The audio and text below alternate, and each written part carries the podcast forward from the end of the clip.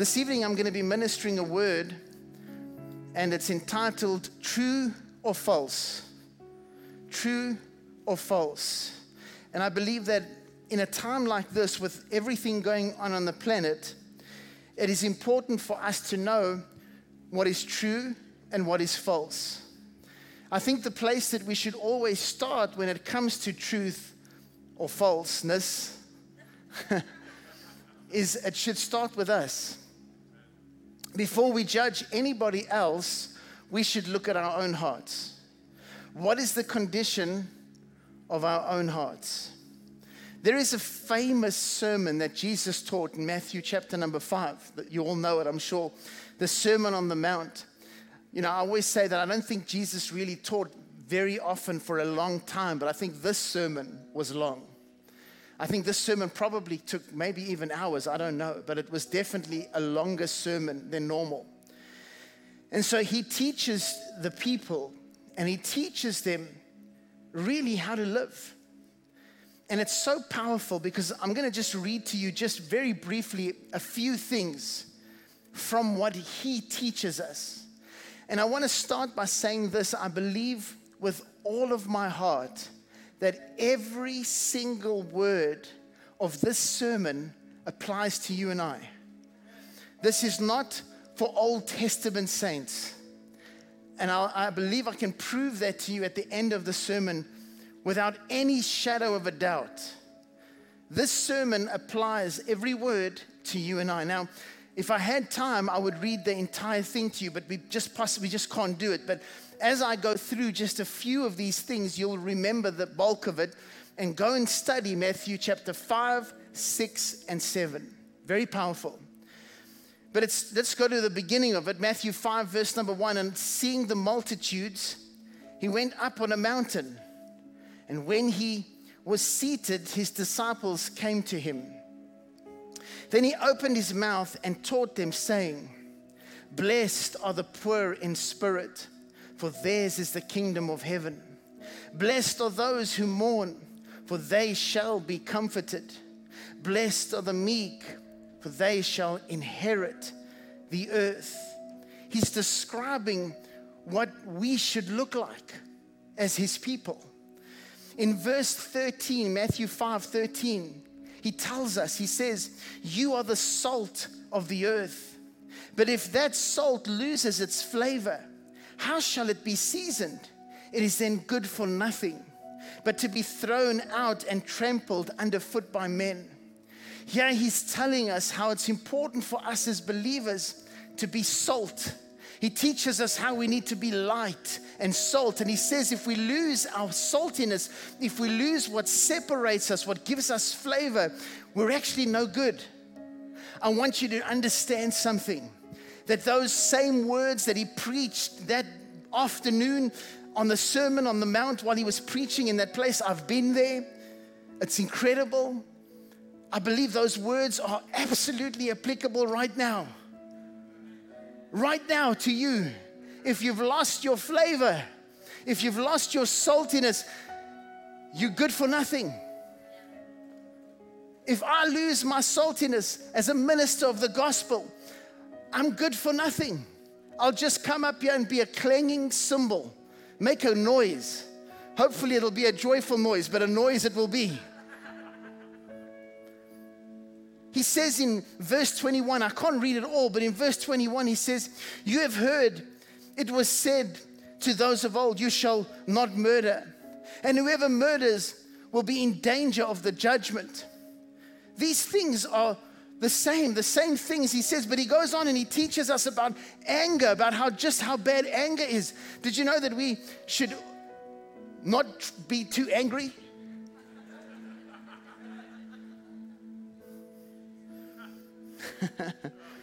In verse 27, he says, You have heard that it was said to those of old, You shall not commit adultery. You see, under the law, if you committed adultery, you were in trouble but under grace. But I say to you that whoever looks at a woman to lust for her has already committed adultery with her in his heart. He's more interested in your heart than anything else. These words, this that he's saying is so true and applicable to us right now. This is still important right now. You shouldn't be looking, lusting after any other woman or man. I don't care if you like it or it's popular or it isn't. It doesn't matter what you think. Because this is the way we are supposed to be, or we lose our saltiness. We lose our flavor. We lose what separates us. It doesn't make us more righteous. Our righteousness is like filthy rags. Are you with me?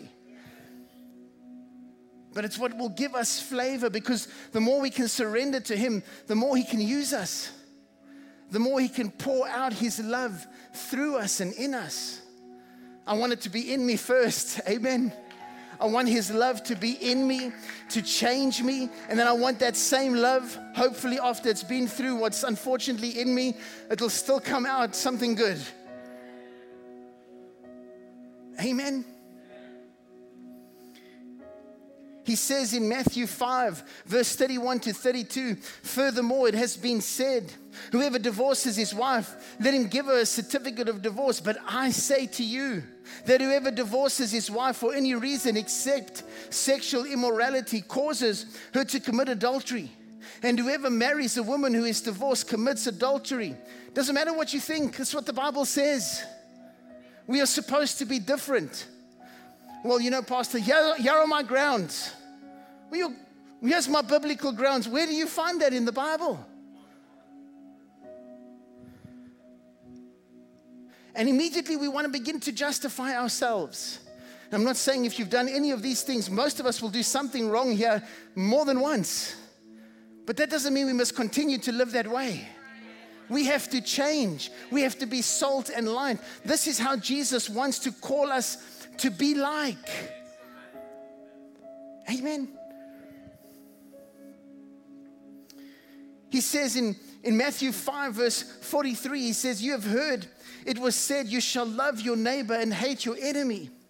But I say to you, love your enemies. Are you, how? And bless those who curse you. Do good to those who hate you, and pray for those who spitefully use you and persecute you. Next weekend, I'll teach you why those people should be your friends. In Matthew 6, he says, Take heed that you do not do your charitable deeds before men to be seen by them. Otherwise, you have no reward from your Father in heaven. Our, our motives and the way we do things and the way we give and the way we, we, we do anything should be done for Him and not to be seen by others. Therefore, when you do a charitable deed, do not sound a trumpet before you as the hypocrites do in the synagogues and in the streets, that they may have glory from men. Assuredly, I say to you, they have their reward. He's teaching us how to be and how to live and how we can live so that one day we can be rewarded the best way. I want to do stuff for him that only he sees. I don't want you to see. So when I get to heaven, I'll say, I won't have to remind him, he'll remember. But if I do something so that everyone can see it, how great I ought. That's all I've got is your opinion about me, which, by the way, by next week could change like that. So, was it worth it? He says in verse number three, but when you do a charitable deed, do not let your left hand know what your right hand is doing. In verse number five, Matthew 6, verse number five, he says, And when you pray, you shall not be like the hypocrites, for they love to pray standing in the synagogues and on the corners of streets, that they may be seen by men. Assuredly, I say to you, they have their reward. It's easy to pray great prayers in front of people. Well, you know, Pastor, I think that, you know, we should all be praying. You know, we should all have our opportunity. Why? Look at what the Bible says. But you, when you pray, go into your room, And when you have shut your door, pray to your Father who is in the street, in the secret place, and your Father who sees in secret will reward you openly. And this can mean so many different things, but one thing I can tell you that I know that it means when you are with Him in private, when you truly seek Him in private, when you leave there, He leaves with you. And wherever you go and you minister or talk about Him to others, He is there. You don't have to pray a great prayer, preach a great sermon. I tell you what, when you show up, He shows up with you. He rewards you openly for that time that you spent with Him in secret. Oh.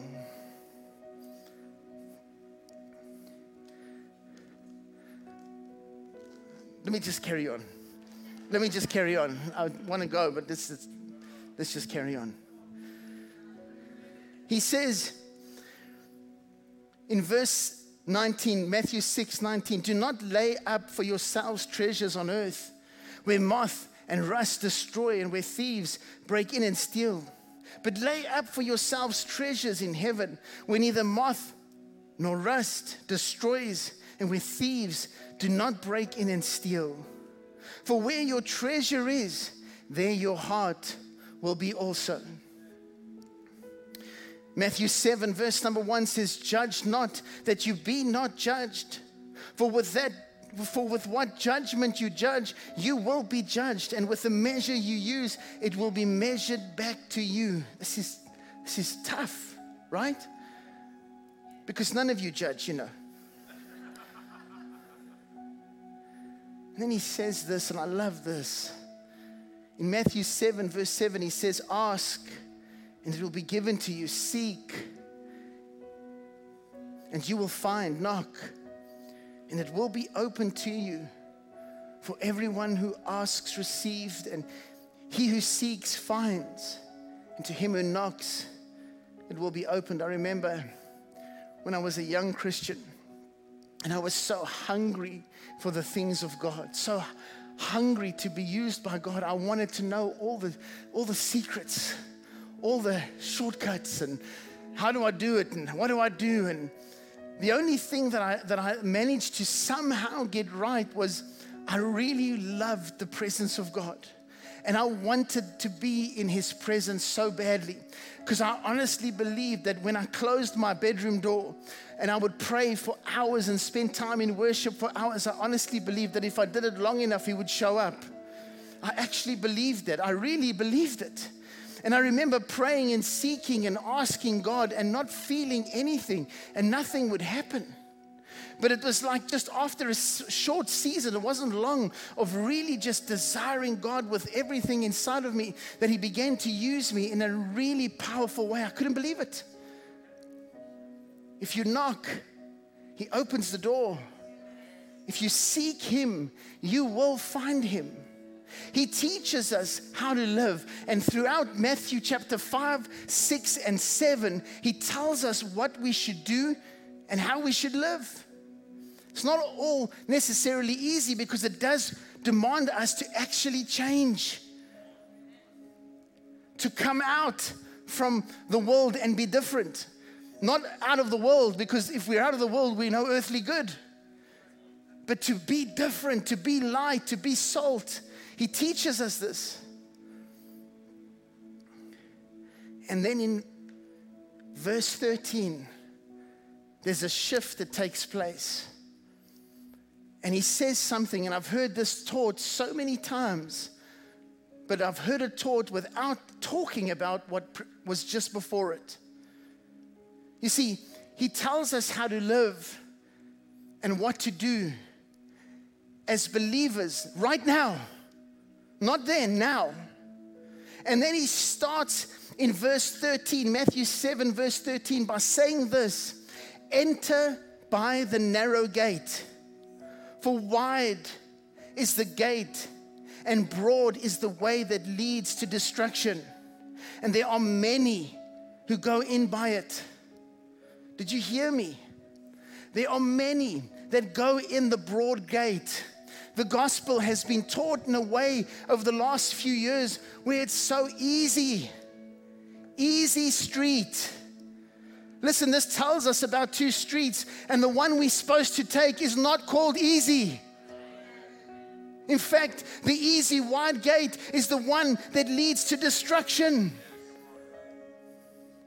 This is not Old Testament stuff. This is not for before the cross. I'll prove it. I'll prove it. This is for you and me right now. There is a demand. Jesus is coming for a church, for a bride that is ready for him, and that includes you and I. I believe that with all of my heart. He's coming for a church that is going to be seeking him. Are they going to be perfect? No, they can't be perfect but they understand where their help comes from. They understand where their strength comes from, and their hearts will seek after Him. They will be the true worshippers that He spoke to about at the woman at the well, and He said to her that you will worship me. The true worshippers will worship in spirit and in truth. They will desire to worship God from their hearts. We know, the worship music isn't so great. I, I never said it was. Your worship here is not the most important thing anyway. What I want you to tell me about oh great one who wants to judge the worship. How is your worship at home? Don't worry, we're working on the worship all the time. But how is your worship at home? Because that's where it counts. It's that worship that He will reward you, reward you for. And there is no place for self righteousness. The more, when the word self is there, we're already in trouble. A radio host that I know really well interviewed Billy Graham and he spoke to him about humility. And when he spoke to him about humility, he said something about humility. I don't remember exactly what it was. And Billy Graham bent over and said to him, If we're talking about it, we probably don't have it. And I thought to myself, man, I'm, in, I'm a long ways away from where he is. A lot has to change. There is a narrow path that needs to be taken if you are serious about the things of God. But I want you to see clearly that the wide path is not the path that leads to you being okay.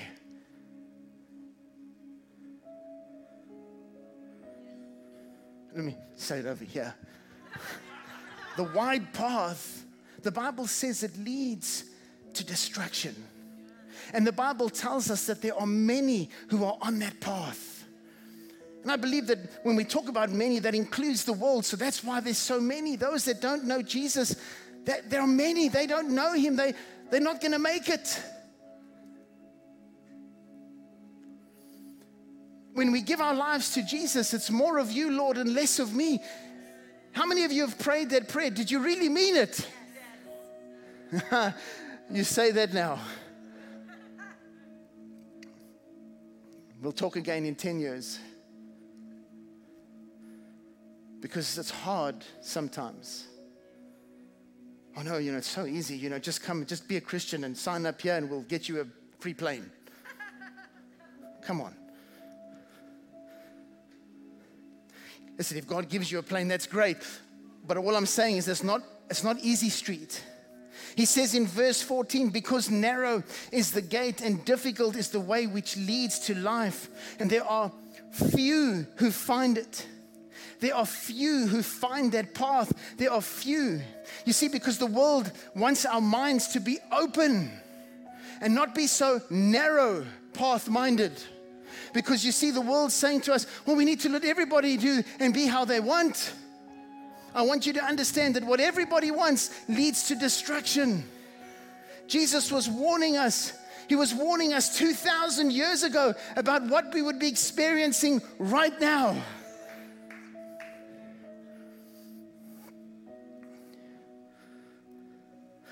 The world will say, This doesn't apply to us anymore. The Bible says in Proverbs 14, verse number 12, there is a way that seems right to a man, but its end is the way of death. That's why it's not my way, but your way, God. It's not my will, but your will, God. Because I don't even know the right way. The only thing I know is that I have a manual that teaches me how I'm supposed to live, what I'm supposed to do. And I'm so thankful that it's sealed with blood. And that blood represents one thing, and that is true love. So don't think of this as like, oh, this is so hard, this is so terrible. No, it isn't. It's sealed in love and the blood of Jesus that has given you the opportunity to have this life. But that doesn't mean it's always going to be easy.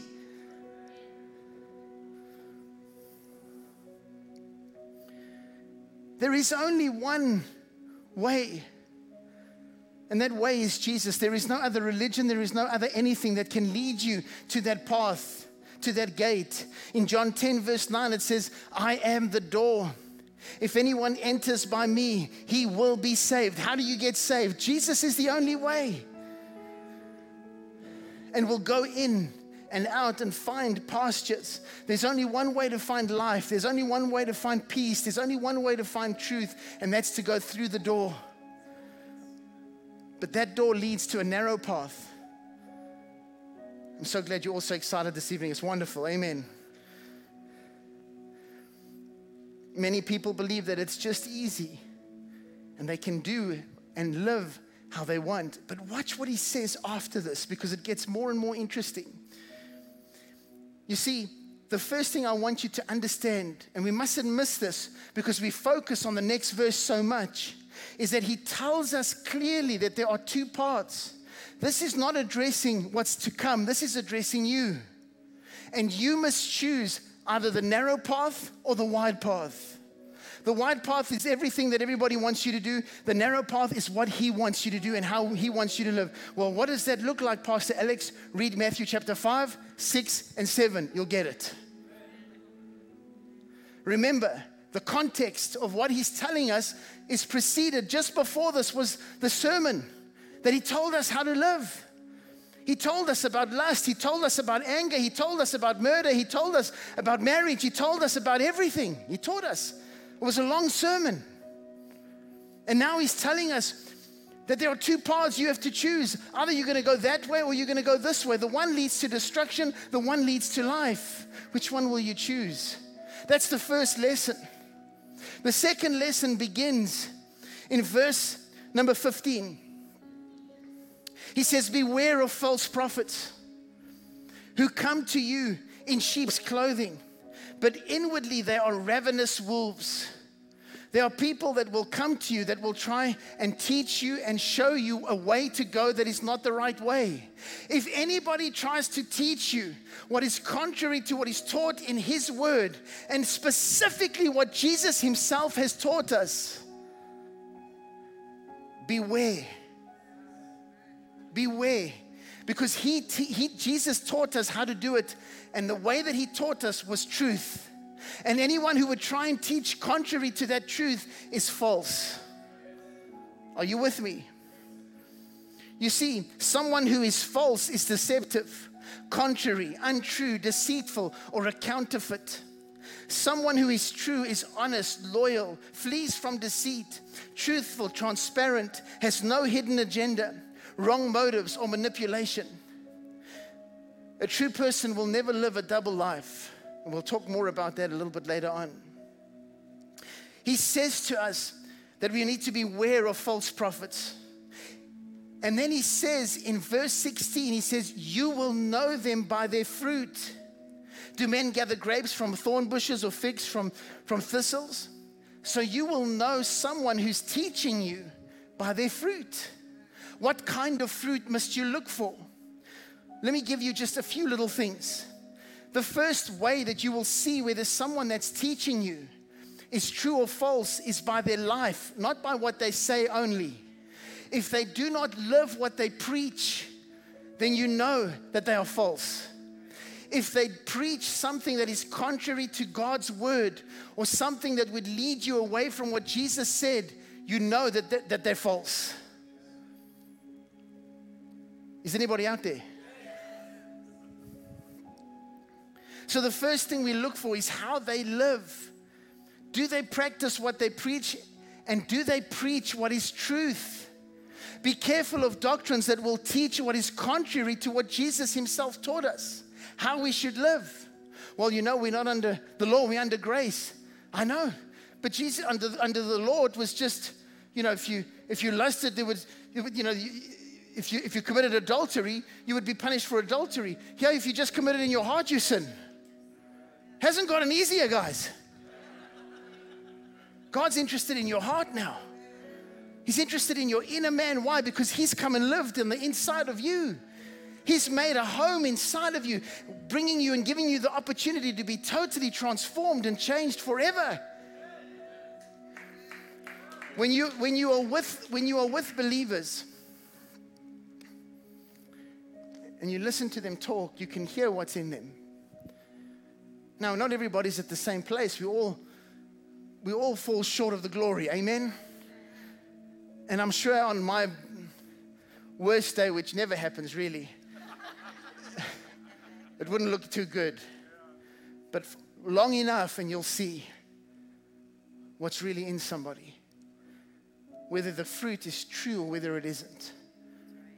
Has their heart really, really begun to be transformed or hasn't it? The scripture with good, bad company corrupts uh, good company. That scripture that, that, that bad character corrupts good, good company, that scripture is actually referring to Christians. It's not referring to the world. Go do your research. Bad company, hanging around bad Christians. Christians can be bad, absolutely. They will mess you up. An unbeliever, how can he mess you up? You know the truth. You salt and light. Come on. I'm not saying now go hang out with unbelievers all day. What I'm trying to tell you is you should change them. It's the Christians that you need to be careful of.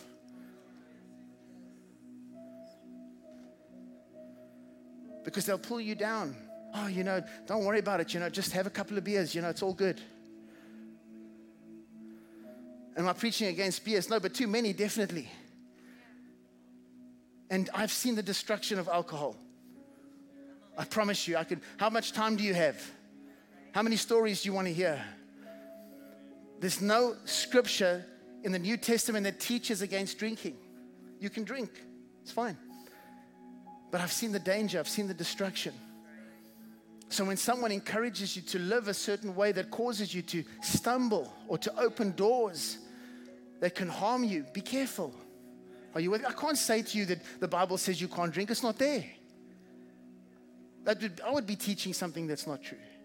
But it does warn us about drinking too much.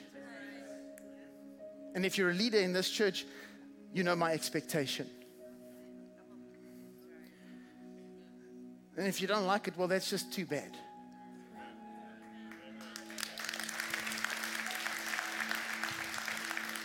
What's my expectation? I can hear you. I'll tell you what my expectation is that you don't drink in public if you're a leader. Why? Because you can cause someone to stumble. We can preach a sermon right there. But if a leader wants to have alcohol in his home, that's his business. If I find out he's been drinking and he gets drunk, I don't want to spend time talking about alcohol. Is that okay? But you get what I'm saying. You get what I'm saying. It's just unfortunate that it's become so destructive. Really has.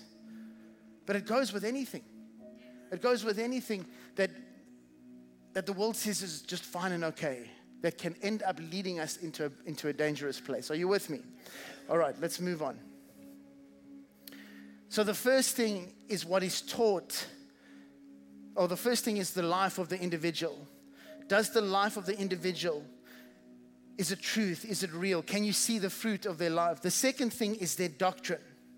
Their doctrine. Second Peter 2, verse number 1 says, But there were also false prophets among you, among the people, even as there will be false teachers among you who will secretly bring in destructive heresies, even denying the Lord who brought them, and bring on themselves swift destruction. There will be people that will try and bring doctrines and teachings that will eventually bring destruction to themselves. Unfortunately, there is normally a whole bunch of people behind them that get destroyed. What will they teach? They will teach against what is truth. How do you know what is truth? Read your Bible. Read your Bible. you have to also read your own Bible. You can't expect to just come to church. There was a time in the church where they didn't want believers to read their Bible. That's terrible. You must read the word for yourself, and the Holy Spirit will help you. Amen. So, the way to know false doctrine is to know true doctrine. But basically, a great, a great way to understand this is simply this we don't add and we don't subtract.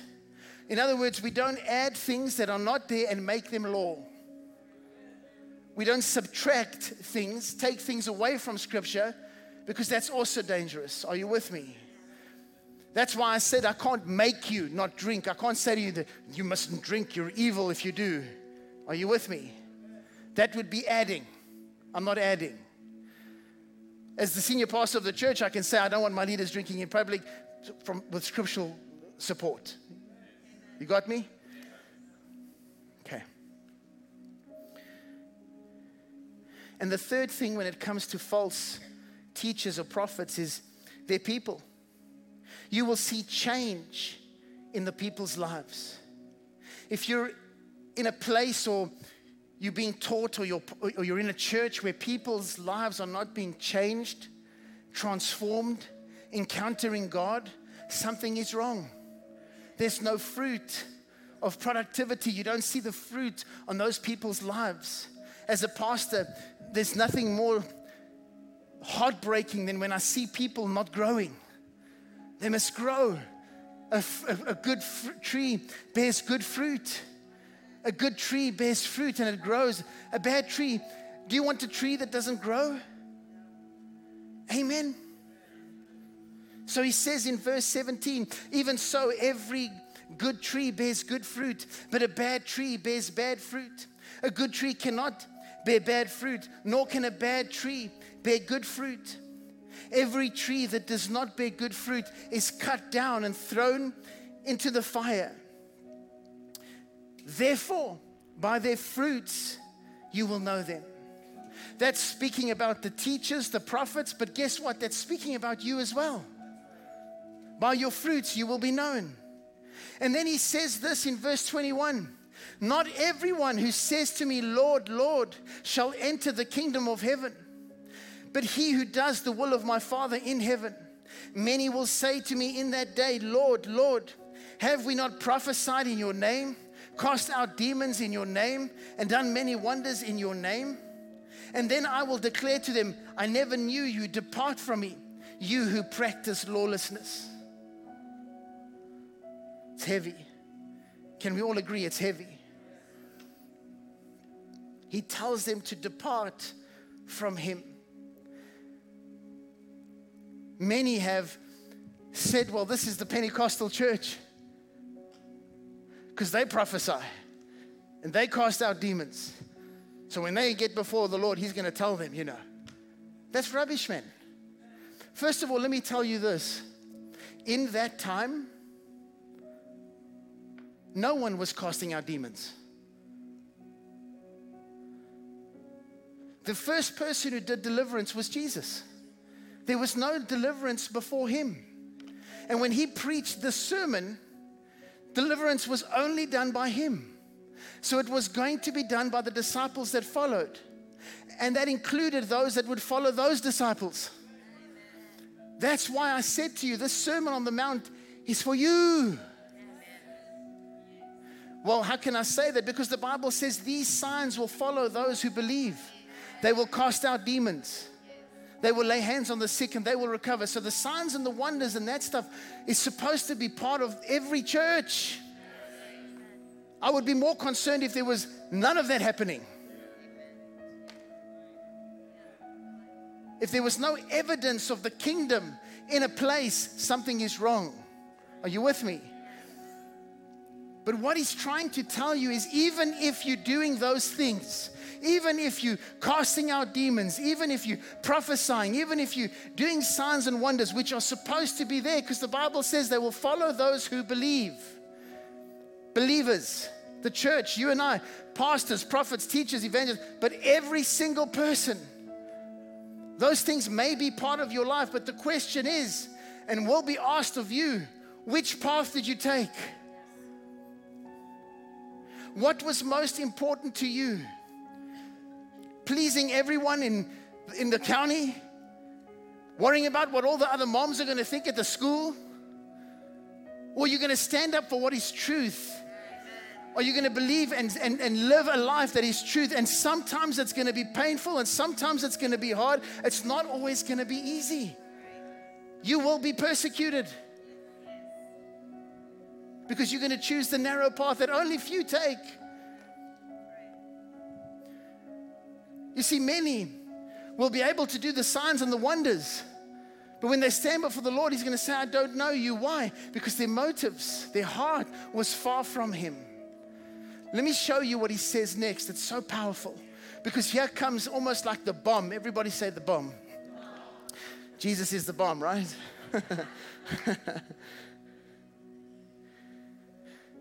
In verse 24, he says, Therefore, whoever hears these sayings of mine and does them, we can stop right there.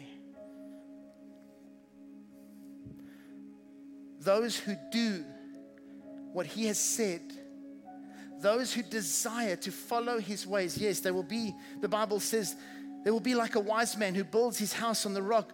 But the key there in that verse is what he says at the beginning of verse 24, which is those who hear these sayings of mine and does them. And that's not only talking to them, that's talking to us, and especially to us because we walk in the kingdom.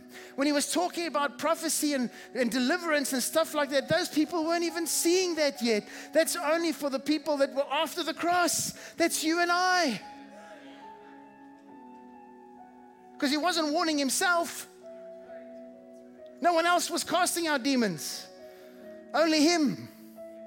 So he was preparing his disciples, those that were there and those that would come, you and I, to keep our eyes on the most important thing. Your life has to tell the story. Your life has to be a living testimony. Do you still have your saltiness? Are you still full of flavor? Do you still, when you worship God, do you still have a heart that seeks after Him? When you pray, do you pray prayers to impress everybody, or do you pray to Him because you still desire to seek after Him, because you still desire to hear a word from Him? What is your choice as a believer?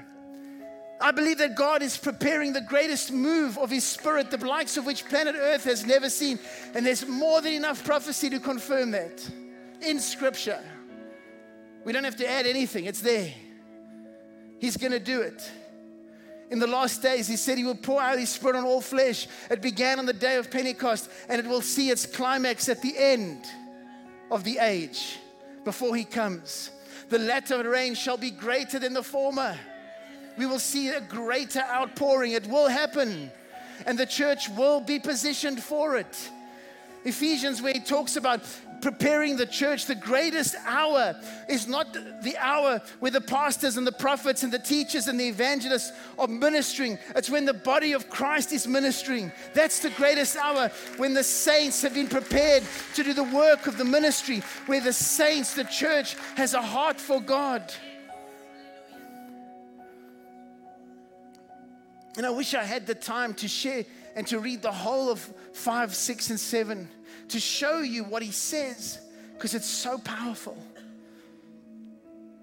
But it demands change in us. We have to come out from among them and be transformed into his image.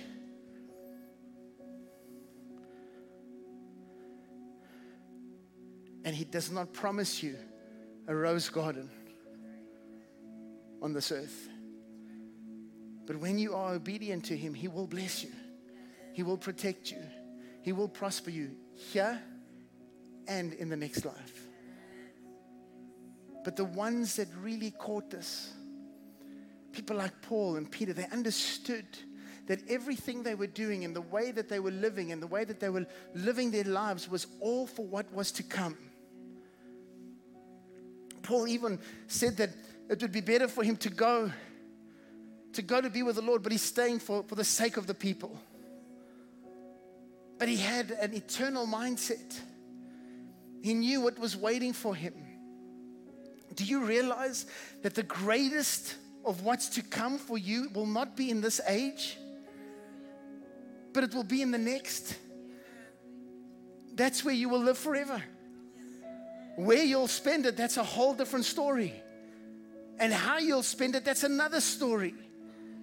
But the only way is Jesus. He's the door, He's the gate. There is no other way. And His words will determine the way we follow and obey His words, will determine the way we will spend the rest of our lives when we go into eternity. Amen. Are you guys okay this evening? Amen. So the question is true or false? Many immediately want to go, oh, you know, that pastor, he's, he's, he's this and he's that, and that pastor and this pastor. Listen, don't worry about any pastor right now. What about you? What path are you on? For me and my house, what path have we chosen? Do we want all the things of this world more than we want the things of God? What is most important to us? We have to choose. I have to choose for my life. My wife and my kids, they have to choose. As a congregation, we have to choose. What do we want? What is most important? The narrow road or the wide road that looks nice? Everyone's welcome. Everybody come. Everyone can come. The, the invitation, the shout is loud, the trumpet is sounding, come. But it's going to demand change. We're not talking about a free ice cream on Friday, we're talking about eternity. There's no gimmicks here, there's no shortcuts, there's no tricks. Amen. It's life. And Jesus said that He came to give life. And He came to give life more abundantly. He wants you to be blessed. He wants you to have so much. Yes, He does. But the more of you that you give, the more you will receive. The more you follow His ways, His words, His designs for your life, the more you will receive in this life and the next. Amen.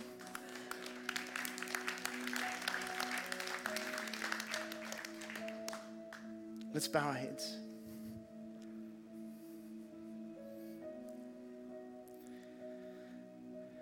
Father, you have brought each and every one of us to this place this evening. And even those that are watching us online, Lord, some watching now and some that will watch this later on. Father, you have brought us to this moment in our walk with you. Lord, I'm not doing this for anybody else but for you. We are here for you, Lord. We can always do things better in the natural. But we know that the thing that you desire more than anything is that our hearts would come after you our hearts would desire you. We're not here to point fingers at anybody, accuse anybody, criticize anybody. But your word declares that there are two paths. That the narrow path is not easy, and that few choose that path, but that path is the path that leads to life. I thank you, Lord, that, that we can just pick that path because Jesus paid the price so that we could have that choice. Father, I pray that we would come out from the world, that we would be changed, that we would be transformed, that our hearts would burn for you, Lord, that the most important thing in our lives would be you, Father. Lord, that we would desire your presence, that we would desire to hear your voice, that we would desire, Lord, to walk with you. For you seek those that would desire to walk with you. You seek those that want to be led by the Spirit. For it's those that are led by the Spirit that they are the sons of God. Father, we want to be sons and daughters of the Most High God. We want to walk with you like Moses walked with you, Father. We want to walk with you. We, we want to be like Moses, where he said, Lord, I just, if you don't come with me, if you don't come before me, I don't want to go without you. I don't want to go without your presence. I don't want to go without you, Lord. Let us be the same way. Let us be conscious of you in every decision, in everything that we do. Father, we come short so easily. And I thank you that your word declares that where, great, where, where sin abounds, grace abounds even more. So I'm grateful for that opportunity, for that. But Lord, I still choose to follow your ways. My heart desires to go after you. Our hearts desire to go after you, Lord. Lord, we don't want the shortcut. We don't want the, the, the, the, the, the, the five steps, the easy tricks, or any of that stuff. We choose you, Lord. Whatever it is that you desire, Father. The only thing we ask, Holy Spirit, is that you would come, that you would manifest yourself, Lord. That when people walk into this place, or when they come into our homes, or when they encounter us, Lord, that they will see your glory. Lord, that they will see you and that they will be changed. Lord, you came to heal the brokenhearted, you came to set the captive free. Father, is the church not supposed to be armed with, with the full armor of God? Are we not supposed to trample on serpents and scorpions? Lord, where has the power gone? Father, I pray that we would once again be a people that would be awakened to a desire for more of you, Lord. For you are my heart's desire. We can do nothing without you. You are, you are our deliverance. You are our healing. You are our peace. You are our joy. Bring us back to that place, oh God, where we seek after you, where we seek after you with everything. Lord, I pray for each and every person in this place. Everybody's at a different place, at a different part in the journey. And your word declares that there is no condemnation for those that are in Christ Jesus, but we must start by being in Christ. So if there's anybody here that does not know Jesus, there is only one way, there is only one path, and you have to give your life to Him. You have to give your heart to Him. If, they, if you've ever heard, well, just come to Jesus, it's all easy. It's not always easy, but it's so worth it because you find out who you are. You find out while you were created. You don't wake up every morning with no purpose, with no, with no passion, with no desire. You have a passion. And the Bible declares that we have a friend in Jesus. We have a friend in Him. He is our Lord, He is our Savior, but He's also our friend. Father, we worship you this morning or this evening. We praise you, we honor you, we magnify you.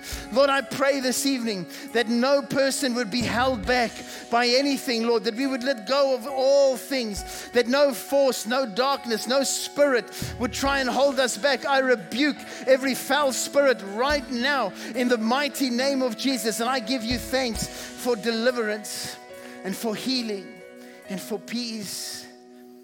I thank you, Lord. I thank you, Jesus.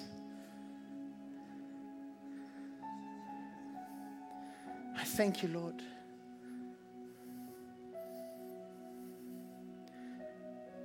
I choose your path, Lord. The path that leads to life. I thank you for your grace and I thank you for your love. Just fill this place right now, Holy Spirit. Minister to our hearts, Lord.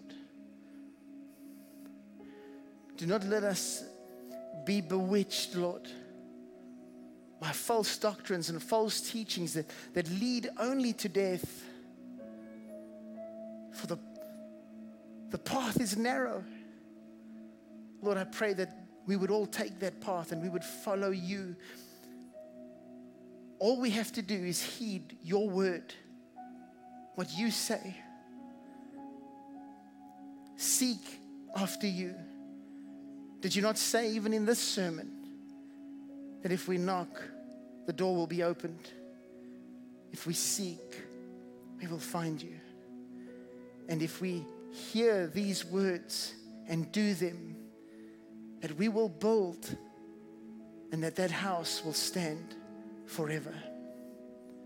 In this life and the next, I pray for our children. Father, in this society, in this time, the way that social media has brainwashed and corrupted our, our young people, Father, I pray, Lord, that you would encounter them. Holy Spirit, that you would encounter them. This generation needs an outpouring of your Spirit, Lord. Our young people need to encounter you, Father. Lord, let your presence be more desirable than the things of this world to our young people. Father, I pray for our teenagers, for, for our middle school kids. Father, I pray for them this morning, this evening, in the name of Jesus. I pray, Lord, those that are struggling with gender identity and all this junk that the world is throwing at them. Father, I pray that they will find their identity in you, Lord. There is no hope, there is no other hope except for you. So we desperately cry out to you, Father, that you will come, that you will come, Lord, that you will manifest yourself in the mighty name of Jesus. And I give you thanks and praise and all the glory and all the honor, all the honor in Jesus' mighty name. In Jesus' mighty name in Jesus' mighty name. If you've come here this evening and you say, Pastor Alex, I need to get my life right with God. My life is not right with God. I need to get my life right with Him. Quickly slip your hand up so I can pray for you. Don't be afraid. Quickly slip your hand up and I'll, I'll, thank you. God bless you. God bless you. Thank you so much. Anybody else say, Pastor, my life's not right. God bless you. Thank you. God bless you. I see your hand. God bless you in the back. Thank you so much. God bless you, ma'am. Thank you. You can put your hand down. God bless you. I see that hand. Anybody else say, My life isn't right. I need to make right with God tonight. If that's you, God bless you. I see your hand over there. God bless you. Thank you so much. Anybody else say, Pastor, that's me. Tonight I need to get right with God. I choose the narrow path. I see your hand. God bless you. I see your hand, sir. God bless you. Anybody else? Last call. Say, Pastor, that's me. Tonight I want to I want to recommit my heart. I want to commit my heart to Jesus. I want to run to Him tonight. I choose the narrow path. I choose the path that He desires me to walk on. Quickly raise your hand so I can include you in the prayer. God bless you. Thank you. Thank you so much. Can we all stand for just a moment?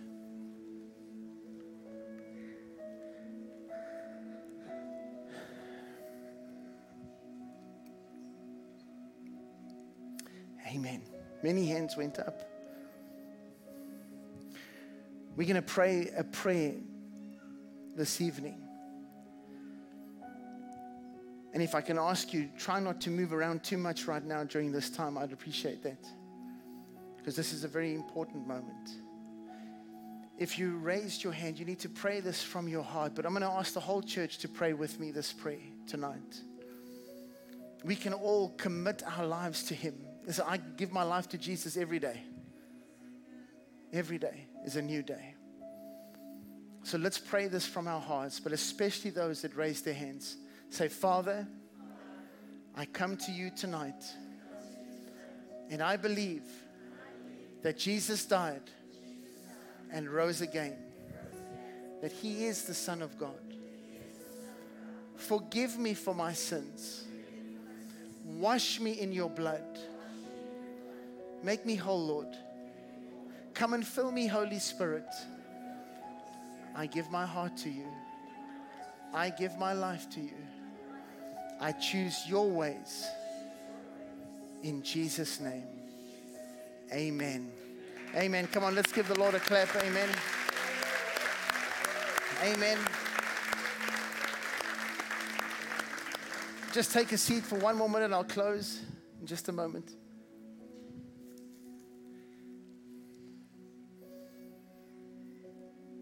Think it was verse 17 where he says, Those who hear these words and do them. Go and read Matthew 5, Matthew, go and read Matthew 5, chapter, Matthew 4, chapter 5, 6, and 7. Go read those three chapters and read what he says and study it. Go read the whole Bible and learn what he says, how we should live, what we should do. Well, Pastor, what do I need to do about this? Go look in the Bible. It tells you. It tells you how to live. If you don't understand it, find a Christian brother that can help you. Come to us at the church, to one of the pastors, they can help you, one of the leadership, your cell leader, your zone leader. Speak to other believers, other Christians to get clarity on certain things. But for the most part, it's pretty plain. It's not that complicated. It's we that try and change it. And many times we try and make it easy. Jesus says if you want to save your life, you have to lose it.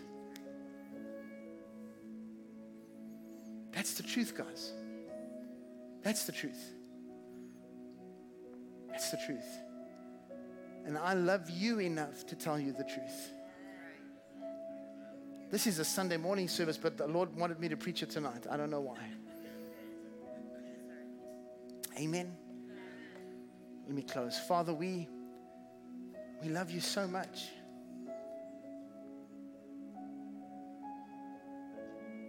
We love you so much, Lord. We're so grateful to you for everything. For surely everything we have comes from you, from your hands. We take nothing for granted, Father. Every moment with our loved ones, every moment as a church family, every day that you give us, we don't take it for granted. We are so grateful. That, Lord, if I look at the, if I look from, from, a, from a different perspective sometimes and just, and just see what, what we have and what we, Father, all that comes to mind is I'm so grateful. Help us to always be grateful. Help us to never forget